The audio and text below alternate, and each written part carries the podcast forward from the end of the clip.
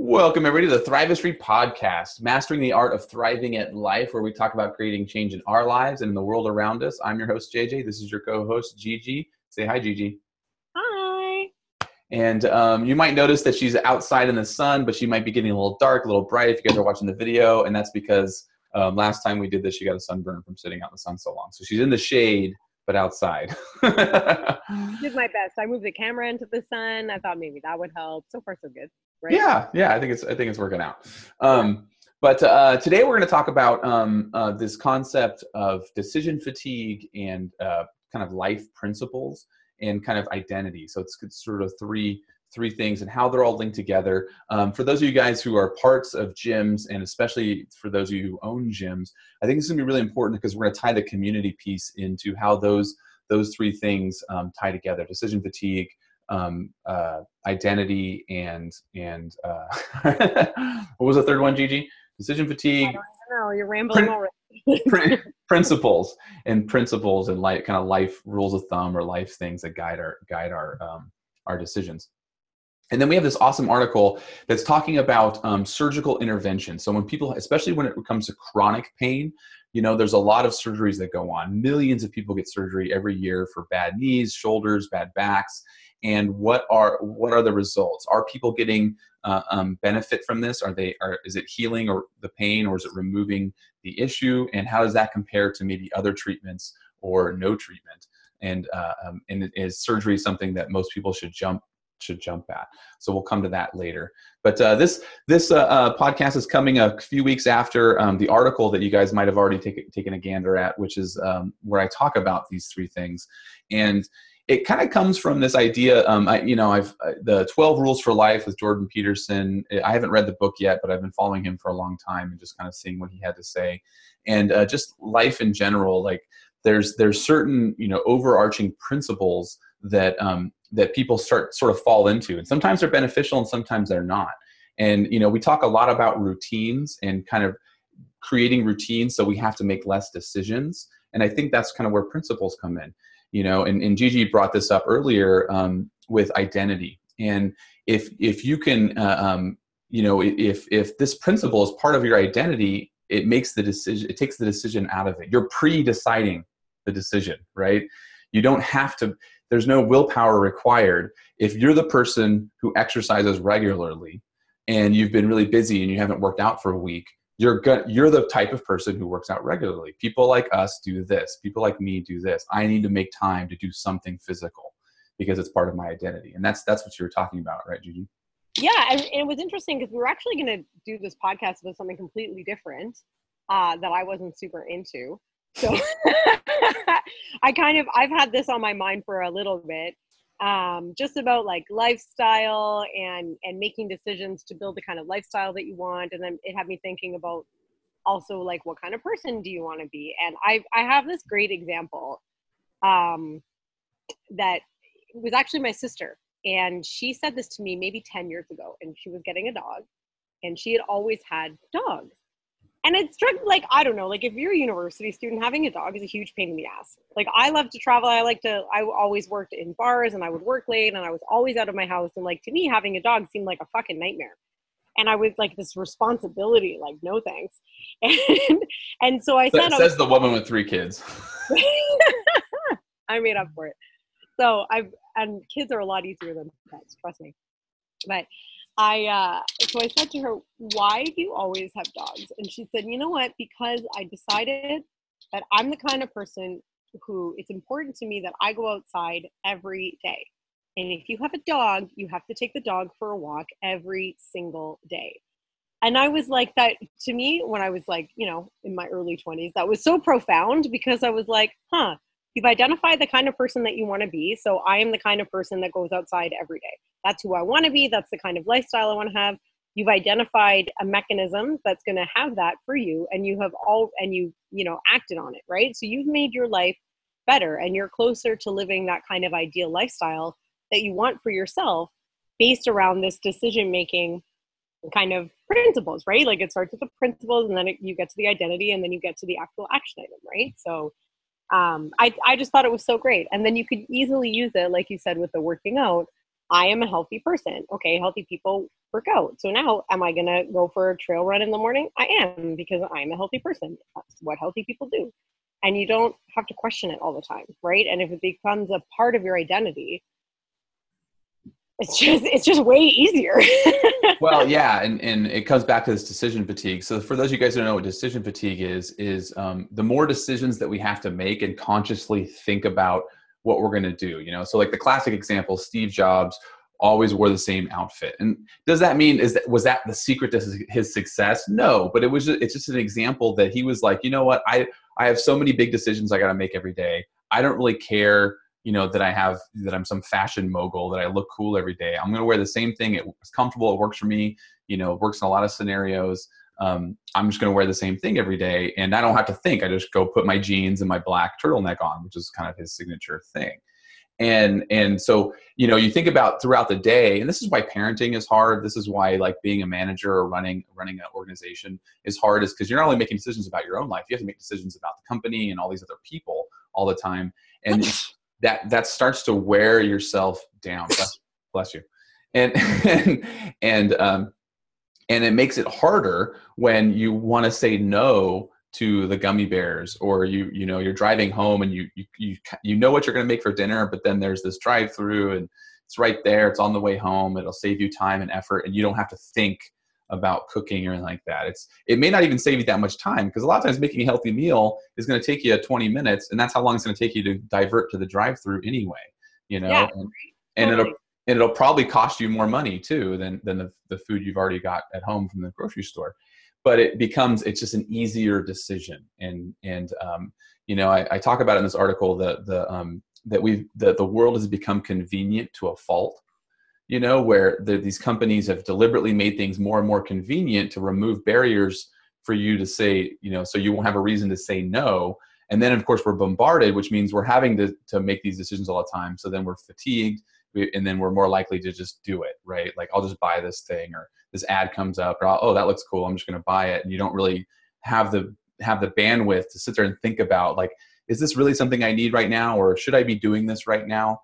You know, you think about something like Netflix, and and it's deliberately designed to keep you engaged. You know, Facebook and YouTube are deliberately designed to keep you on the platform as long as possible. So it actually takes like a conscious decision to stop, but you're already fatigued. And being in that environment makes you more fatigued, so you stay on longer. And so, so this, go ahead. I was no. What were you gonna say? Done? Done ramble? No, I got more to go. um, I was gonna say with the with the Netflix thing, if you identify yourself as someone who doesn't watch a lot of T V, which I know is something that everybody says, but everybody fucking does it, right? But if you truly are like, no, I don't watch a lot of T V, and you catch yourself doing that, you know, Netflix, are you still there? And you've done it like three times in a row, then you got to question like, oh wait, what am I doing? I don't watch this much T V. I'm not the kind of person who binges stuff. And it, it's that easy to break the habit, because you just redefine yourself as something else and your identity no longer aligns with it. And then it's like, just walk away. Yeah. Yeah. And so it, it it's a constraint, you know, so principles a lot of times are constraints. And, you know, they talk about when it comes to like freedom and responsibility, um, you know, that's stressful because it has, it takes conscious thought. And if, if we're free to do anything we want, and this is why adulting is hard, right? It, you know, we're, we, we, if we want to go to the store and buy a gallon of ice cream and eat it right now, we can. Like, there's nobody who's going to stop us. If we want to sit and watch five hours of Netflix in an evening, we can. And, and other responsibilities and constraints may, may change that. But in general, we do that, you know, we, we have that option. And this is actually, you know, not to get kind of even more psychological and political, but like this is, some, I think, why a lot of people don't mind being told what to do from the government, right? Like, because they don't want to have to think. They don't want to have to decide, you know, what the best medical program is for them, or, or you know, where to put their money in charities. They just let the government take it and let them handle it, right? Because it's less decisions. Um, and so, so the principles a lot of times are constraints, and and uh, they they kind of help keep us, you know, on this path. Now, The, the the negative side to identity, and I think this is where a lot of people are stuck, is is that they they start to believe these things about themselves and their identity, that I'm a fat person, right? I have bad genetics. I, you know, um, you know, I'm not. I I can never go to the gym. I'm not that person. And they have these these ideas in their head, and it really makes it hard, because that's like become a principle for them. that they can't change it. And, and I think that if people really, you know, deep down try to work on the, the identity side and say, you know, maybe I'm not a gym person, but I can find another activity like, you know, walking outside or running or, you know, some other thing that we know, that you know is going to be beneficial, and you can tie that to your identity, then you'll get the benefits, benefits of it. So from a, from a community standpoint, you know, there's also a lot of debate, you know, for those of you guys who aren't part of the gym business side, um, people are like, you know what, you shouldn't try to sell community or promote community as a benefit. Now, if you're currently at a gym, like a small CrossFit type gym or a Thrivestry type gym, like you, you're, you know the benefits of the community. You, you may not be able to say exactly what they are, but it is something that you like. You like seeing your friends. You like having fun events. You like being encouraged. You like, you know, you like the, the vibe, you know, and, and, um, But but a lot of the kind of business gurus and a lot of gym owners are, are kind of following this thing, well, like community is not that important, you know, it doesn't really have any direct benefit to, you know, keeping the business going. And and um, what I believe is that is that ultimately what happens is if you do it right, you can get people to tie the gym's community to the group, to their identity. So if they start to feel like th- this is who I am. I am a such and such member. This this is my this is my clan. This is my clique. This is who I hang out with. Um, that means that they're going to start making decisions because they're going to say people like us do this. People like us come to the gym. Try to come to the gym three times per week. People like us sign up for fun events like Tough Mudders and Spartan races. People like us try to eat better. We're all on different paths and journeys, but we try. We make an effort.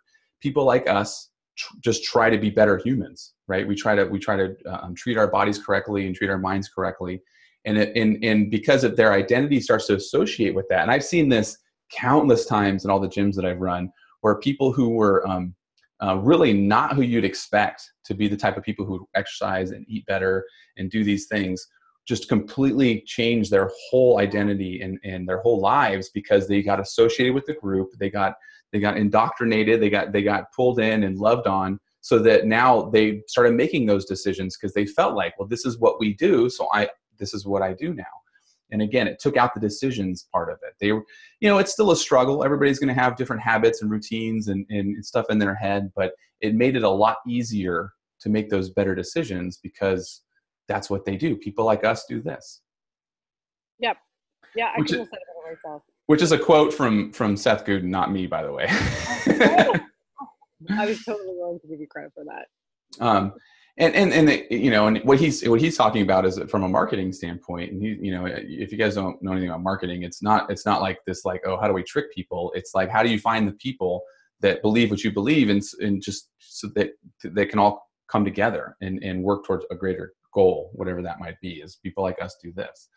And, and, uh, you know, so when you think about, you know, your identity, you know, so what sort of, what sort of things do you principles do you do maybe unwittingly um, believe and like I, like I, there's no way I can lose weight um, and because because of who I am, and it's like that's not true. Everybody has options, um, and you need to figure out what's going on, what's causing that, and and you know maybe you had a, a parent or some other authority figure who told you that your whole life.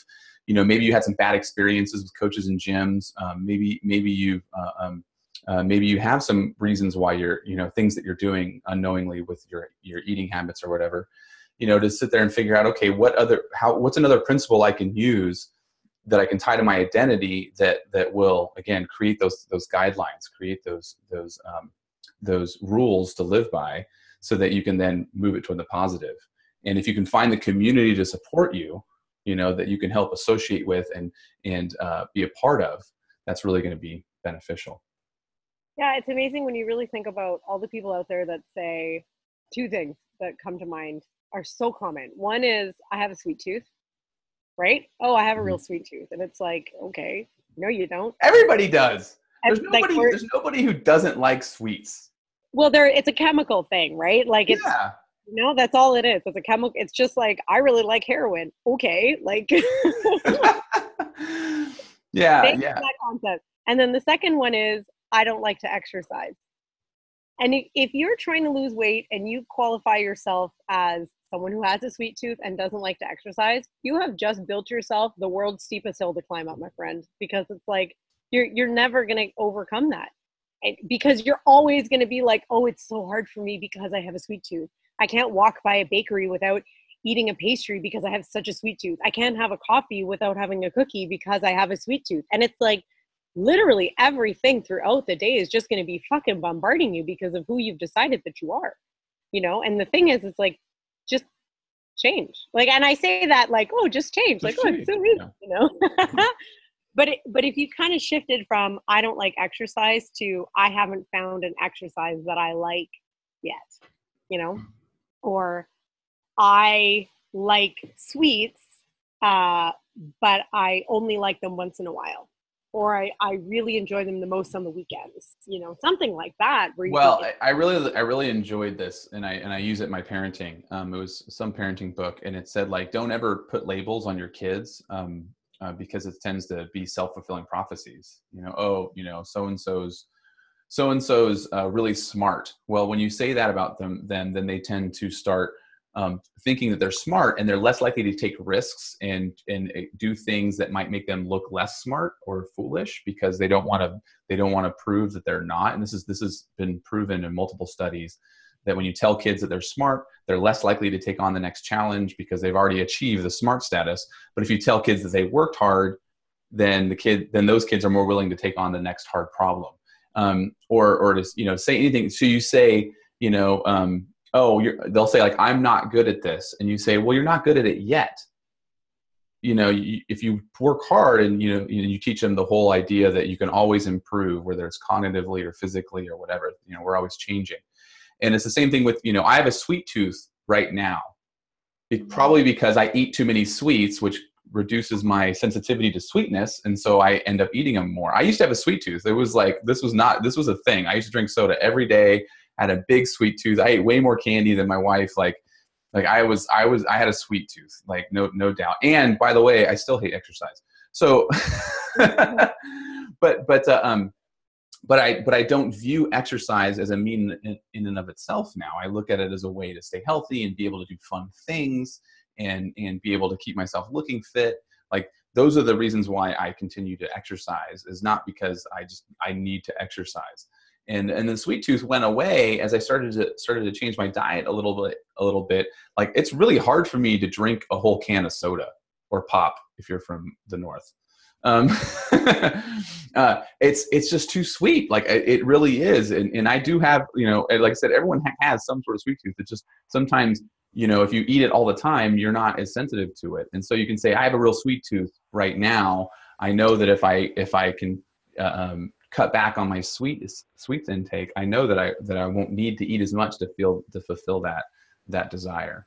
Um, and so when you talk about your identity stuff, remember your identity can change, and and these principles can change. And so, you know, if you can, especially when you have one that's that's holding you back or that's negative, you can say like re, you re, literally re, repeat to yourself, you know, write it down, say it out loud, right? Say add add the the, the qualifier right now, or at this moment, or um, in the past, I've had a sweet tooth, you know, and and, uh, and and start training yourself to think about, you know, what are the what what well what is what are you about all about, you know? I think think this whole identity politics is a big deal too. You know, identity politics has to do with people uh, associating their identity with being someone who cares about people and doesn't want to cause any hate and doesn't want, you know, and so then they start getting they actually can take it a little too far on both sides.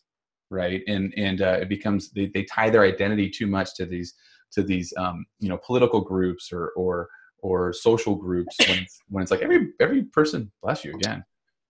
Um, uh, it, you know, the, the, they tie themselves too strongly to these things and they just start believing. And again, it's, it's decision fatigue. They don't want to have to uh, analyze every topic. So they just go with what the party says, because that's who I am. I'm a, you know, I'm a super conservative, you know, religious person, or I'm a, I'm a very, uh, very liberal, you know, uh, um, uh, person that, that, you know, is in that camp. And then, so other people start saying, you don't even, you don't even try to analyze across the, across any lines, because you don't want to make decisions. And it's because it's tied to your identity. And I think that if people understand more about themselves and their identity, they can have better principles and have to make less decisions, um, when it comes to this sort of thing, especially when it comes to health.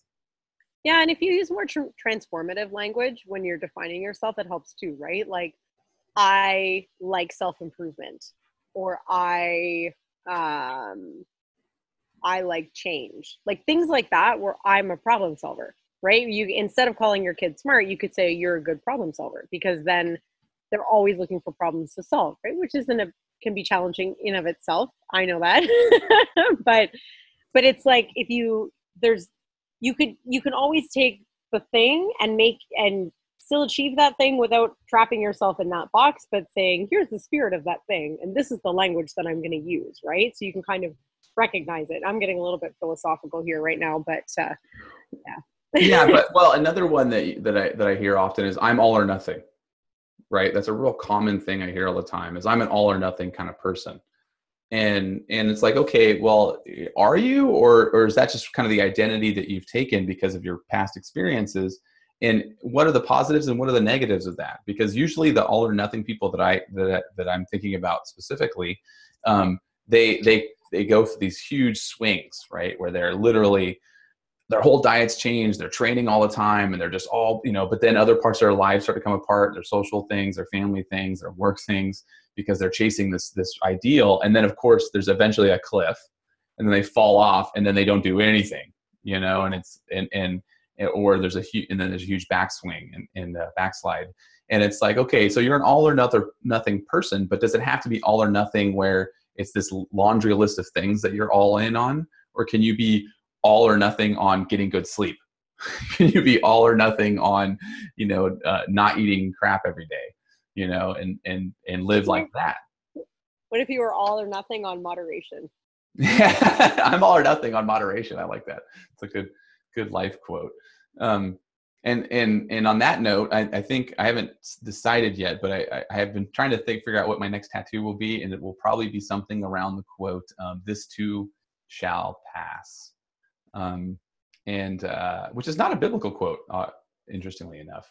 Um, why is that? Are all of your tattoos biblical quotes? No, no, but everyone thinks it's part of the Bible. Um, really? uh, yeah, the, the, a lot, I mean, everyone just assumes it's the, the Bible quote. It sounds like something out of the Bible, but, uh, um, I think it's, a, I think it's an ancient Sumerian. I'm not sure, but, but, uh, uh, no, it's, it's, it's interesting because, you know, I first, I think I first sort of like, started living that as a mantra when I was in, in, in dark periods or down periods or stressful or busy or whatever periods. And, but it also means a lot for successful periods, because you get on this high and you assume things are going to be going great forever. And that too shall pass, you know, the whole idea, the real concept is, is that, and I think this is where a lot of people get stuck in their identity and their principles. And I think in the world in general, people just assume that because it is the way it is now, it's going to be like that forever, right? Or just yeah. because things have been like that up until now. But the our bodies, the world, everything is is a system of systems. It's constantly dynamic and changing. And uh, you know, this too shall pass. So whether it's your identity that you're tying yourself to, whether it's a busyness or a period of your life that you're frustrated with or having success with, just know that this is not going to be permanent, that things are going to be always be changing. I used this analogy about that today with one of my girlfriends who was like, I always, I feel like I'm always drowning. And she's like, I, I, ha- I only have two kids and I have a nanny and she's married and like, they both have great jobs. She's like, I feel like I'm always drowning. And I was like, dude, that's because you stopped swimming. Like you can't stop. You just have to keep going through it. Like instead of looking at a challenging time as like everything pouring on you, think of it as like you're moving through something from point A to point B, and it's going to be long and it's going to be challenging. And it's like, if you're running a marathon, you know, it's not easy, but it's worse if you stop in the middle and think about how fucking terrible it is. Right? Like there's nothing worse than stopping, right? Because that's when you feel like being present in something that is arduous is awful, right? And and you should absolutely be present and you should experience these things, but you should experience and move on, right? Not get trapped in, in you know, that drowning sensation or that being overwhelmed or the, you know, in grief or whatever it might be, right? Like you have to experience it and move on. And like you said, like this too shall pass. Right? Yeah. And Churchill said, um, when you're going through hell, keep going. Oh, that's great. Yeah, yeah. Like, like don't, don't, you don't stop. You don't like quit, like, and then, and then you fail or, or you suffer even longer. Like, no, you keep going and, and eventually things will change. Right. Like, yeah, yeah. So that's, that's good stuff. Let's jump into this article. Um, oh my God. Do we even have time? How long have we been going already on this? Well, I think, I think this article is good. It, it wouldn't, it won't, um, I don't think, I don't think it'll take too long to uh, to talk about here. I just got to find it on my on my uh, thing. So again, this article had to do with. Um, uh, let's see if I can pull it up. Oh, that didn't work. Oh, where did it go? It's Persian, by the way. The quote. Yeah, there you go.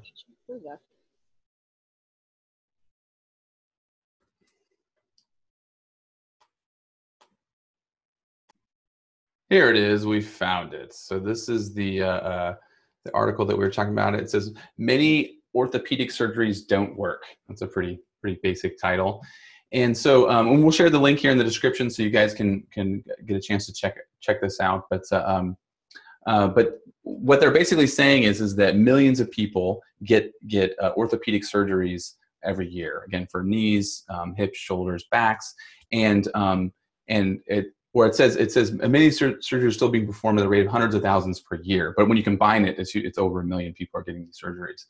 And you know, one of the first examples that they talk about was they had people who do who got a couple different procedures. Um, um, you're going to have to read these because I'm terrible at this enunciation. Arthroscopic knee surgery with de with, debrid with de debridement, debridement, removal of dam damaged cartil cartilage or bone, or is it lavage? Irrigation with a saline solution. I think um, it's got to be lavage. Yeah, and and uh, so these are two two very common knee surgeries that when people have knee chronic knee pain, um, and and they they go through these procedures, and you know what are the results? You know, how soon do people recover? You know, does it does it take care of the uh, um, um, the the the symptoms? And so they you know to test this possibility, researchers conducted a study featuring a sham surgery. Uh, one group of patients received the real knee surgery and the other one's fake, which just involved an incision in the skin, and the patients didn't know which one they got. And in the outcomes, there was basically no change. Statistically, um, uh, over the course over the course of the next few years, it was basically the same. The sham group did, did just as well as the surgical group on all points in time. So, so again, we, we have something that's a very invasive surgery when you think about going in and removing pieces of cartilage and bone compared to somebody who just didn't have the surgery, but got the placebo of the surgery. And if, if you guys have been listening to the podcast very long, you know that I'm a, a big proponent of, of, of understanding and using the placebo effect as much as we can uh, for, for good benefit. And I think that, um, you know, there's, there's, some, there's a certain amount of psychology here, and they go on to acknowledge that, that, that uh, when you actually think about the fact that the surgery is a placebo, has some placebo effect, and it's still not showing a huge benefit over not having surgery, it's like, well, how much is the surgery really mattering then if, if, if it can't even beat, uh, um, beat a placebo? Um, they go on to talk about back surgeries and how there's all this evidence now showing that a lot of like spinal fusion and back surgeries hasn't really been promoted, that people have back pain without structural damage, and then some people have structural damage and no back pain, you know, and, and uh, um, you know, so there's really a lot of uh, uh, uh, information missing that we don't have yet about what's causing these chronic uh, these chronic ailments. And then they, they go on to talk about surgery. So, Gigi, what do you think's going on here with the surgeries? And uh, you know, have you had any surgeries before? I got my wisdom teeth removed. It's getting more orthopedic, but okay. No, I've never broken a bone. I've never had surgery. I've never needed any of that, despite playing a lot of sports growing up. But I think it's because I played a lot of sports and not I didn't I was never specific, right?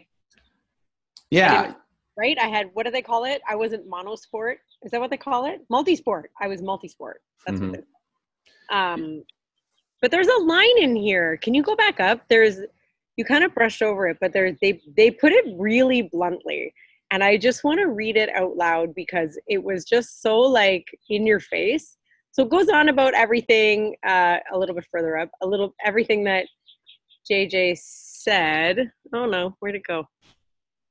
Oh, I don't know where it is. Where's the line? No, I don't know. I mean, like, here's a quote. This is, there's strong evidence that lumbar fusion is no more effective than uh, conserve, conservative treatment in reducing perceived disability because of chronic low back pain among patients with degenerative spinal diseases. It is unlikely that further research on the subject would, uh, would considerably affect this conclusion. Yeah, so that that's basically saying it, it just doesn't work. But there's a line in here where it says literally they basically just don't work. Um, and I think like anecdotally, uh, that I could probably back that up. Yeah. Like I know a lot of people who, when they get told, okay, you're doing knee surgery, but you need to lose fifty pounds first, they're change their lives and their lives are already better, right? Like they have to lose all this weight and do all this exercise. And by the time the knee surgery rolls around, they're eighty percent of the way there. And then they get this placebo effect thrown in, and then all of a sudden their knees are better and they can dance again. And it's like, okay, but you know, you got yourself eighty percent of the way there. And now just by looking at this article, it's so like, did it work? Did it not work? There is something in here. Um, I don't like how they kind of brush over. They're really only looking at orthopedic stuff here. They're not considering like small tissue or soft tissue stuff. Um, there, there's the line. Although this research effectively proved the surgery was useless, it was slow to have an effect on the behavior of surgeons. So it's basically like, like it literally says the research, the surgery is useless. Um, yeah. You wonder, but they don't talk about soft tissue. And I know when they talk about like low back pain, a lot of low back pain comes from people's hamstrings not being in good shape. Like they've shortened because they've been sitting too long and they just don't have a great lifestyle. And I know that that can, that can pull on the low back a lot. So structurally, no, there's nothing wrong with the back. Right. But there or is, just, or just hip issues in general, not just tight hamstrings. Yeah. Sometimes people have tight hamstrings and they don't have back pain, but just hip issues in general from sitting. Yeah. Yeah. It's just a general example, right? So there's a lot of things that can cause pain across the body, but getting surgery doesn't seem to be like it's going to actually solve anything for you, right? Like my knee hurts, we'll put a new knee in. Okay. Well, it was funny because one of the shoulder things they mentioned was, I think it was a labral tear. And they said that, um, you know, they went in, they followed up with these people, and the people, the, the people felt that their shoulder was so much better after the surgery. They went in and did another, um, another scan, and it said it looked almost identical to the before the surgery. Like the, the surgery didn't do anything like physically that they could tell the difference. And the people were like, no, it's great. Fix it, fix me all up. And it's like, oh, well, did it? Because it doesn't, the, according to all of our x-rays and M R Is, it looks the same. And so, and, and, and it really, I think it does go back to the kind of the placebo effect, and doctors sometimes are feeling pressured to do something. You know, they have a patient who's in pain, the patient's frustrated. And so the doctor, you know, tries to, to use other interventions. Maybe it's, you know, um, especially with, with, um, um, this type of mechanical issues, it could be physical therapy and things like that. And then, um, but the person probably isn't doing it.